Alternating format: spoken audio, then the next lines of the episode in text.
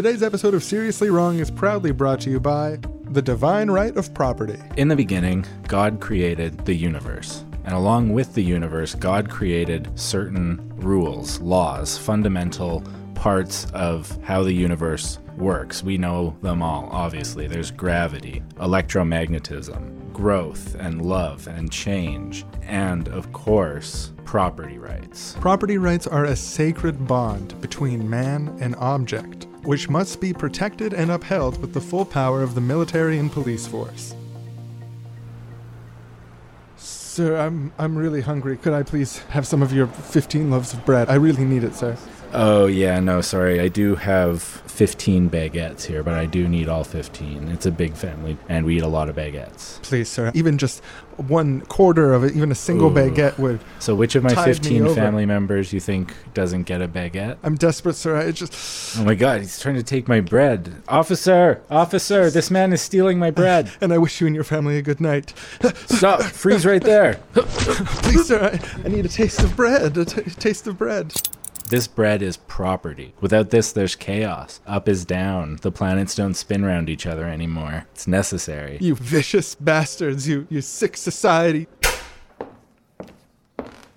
So sacred, your property, but what about humankind? What about people dying on the streets? Your property. If I had called the police in hunger and need and complained about the property holder failing to do his duty to other human beings, there'd be no police to protect my need. No, the police only show up to protect something called property, not to protect human beings. We need not a sacred right of property, we need a sacred right of need. That would be really interesting. I think a lot of people would like seeing that. It'd be kind of cool. But uh, I don't have power to do something like that. I'm just a bread thief, just scum from the streets. And at just that moment, a telepathic fairy that could not speak out loud appeared in front of the bread thief and told him through a mind connection that it would grant him his wish, waved its wand, and the whole universe changed.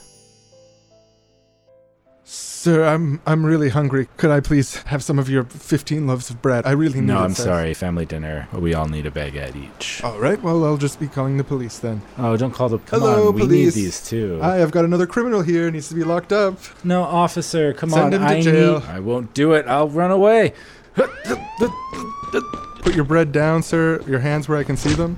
Oh, God, no, I almost got away with it too. Now that is going to constitute a failure to share needed bread, uh, which is an infraction under Section 8, 532 of the Use of Fructine Code. So I'm just going to have to put you in handcuffs here. Oh, what kind of a world is this where a man can just arbitrarily target another man, walking home with bread for his family, his large family, and steal his hard earned bread? Like, sure, people who need bread should have it, but a system that elevates the sacred right of need above all others is too unjust and arbitrary. There needs to be some balance. What of my need and my family's need? Oh, if only there was a universe where when a man had something, he had it, and it was just his forever to do whatever he wanted with it, and have that protected by the military and police. You know, I think a lot of people would think that would be really cool to see. If only somehow that could come into existence from what is instead of what is, have that be what is rather than what currently is, which is this. It would be so cool. As luck would have it, at that exact moment, a trans-dimensional reality warping genie forged a psychic connection to this bread-owning victim of a society gone mad. And through the psychic link, he told this bread victim, good news. The real society that is actually real is the society in which bread rights are protected. Your bread is safe. All but a dream.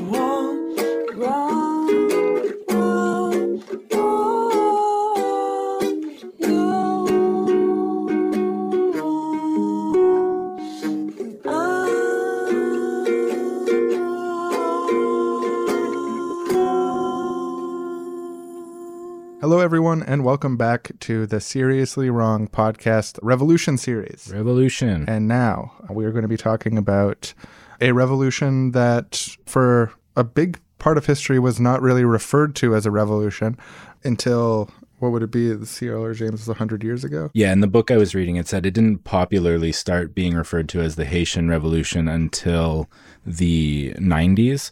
But the first instance of it is, yeah, CLR James's book, The Black Jacobins. Toussaint Louverture and the San Domingo Revolution, published in the late 1930s by American Marxist C.L.R. James. We actually decided to do this revolution. We did a poll in the beautiful Genius Garden, uh, the Facebook group, for you, all the donors listening to this.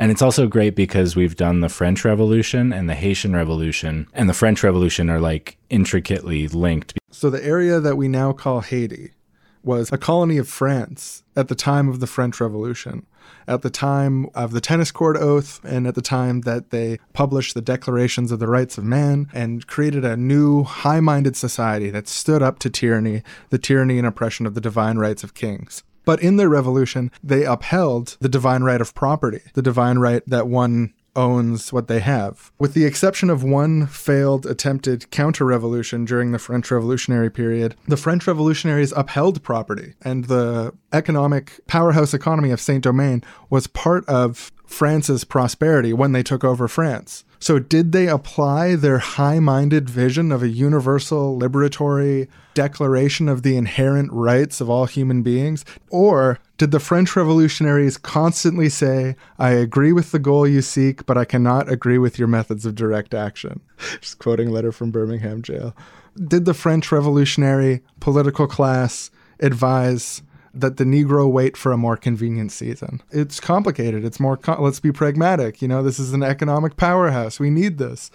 But at the same time, you know, the American and French revolutions created a buzz to a certain degree, created this sort of utopian buzz amongst uh, both the free people of color who really saw themselves in this fight for emancipation and full legal rights, but also the slaves who were able to see that revolutions happen, that it's possible for the world to radically change.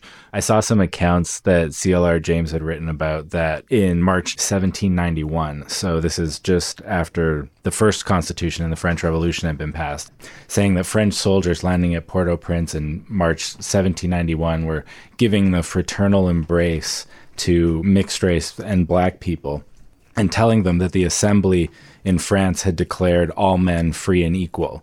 Yeah, the news reaching Haiti, like you can just imagine that opening up such avenues of possibility. The free people of color who'd been like campaigning for their rights to be equal citizens were super emboldened by this. Like when the f- news first arrived, they basically took the Constitution at its word and said, "See, that should mean that we're free citizens." Like that was their argument immediately, saying, "Obviously, this applies to us. All free people are equal citizen. We're a citizen." That was not something that the white population on the island or the governor on the island was very fond of a couple years before, just literally two years before in 1787, France had said that they were supposed to begin following the Code Noir again. And they saw this as like a major imposition on them. It was a big problem. France, way over on the other side of the world, is trying to tell us how to live our lives, how to deal with our property. So big government, seeing, get off our back. Yeah, big government, get off our back.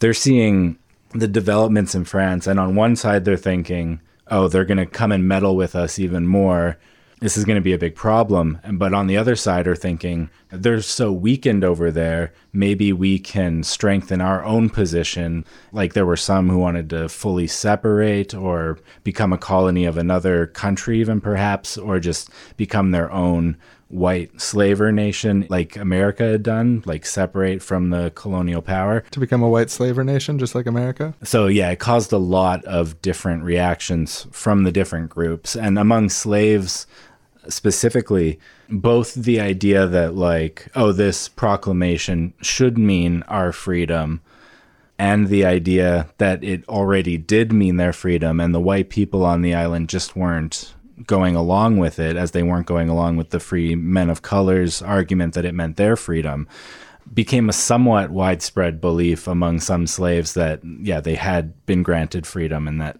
when the slave revolts do happen, that they were fighting on the side actually of France and the king who had declared their freedom with this new constitution.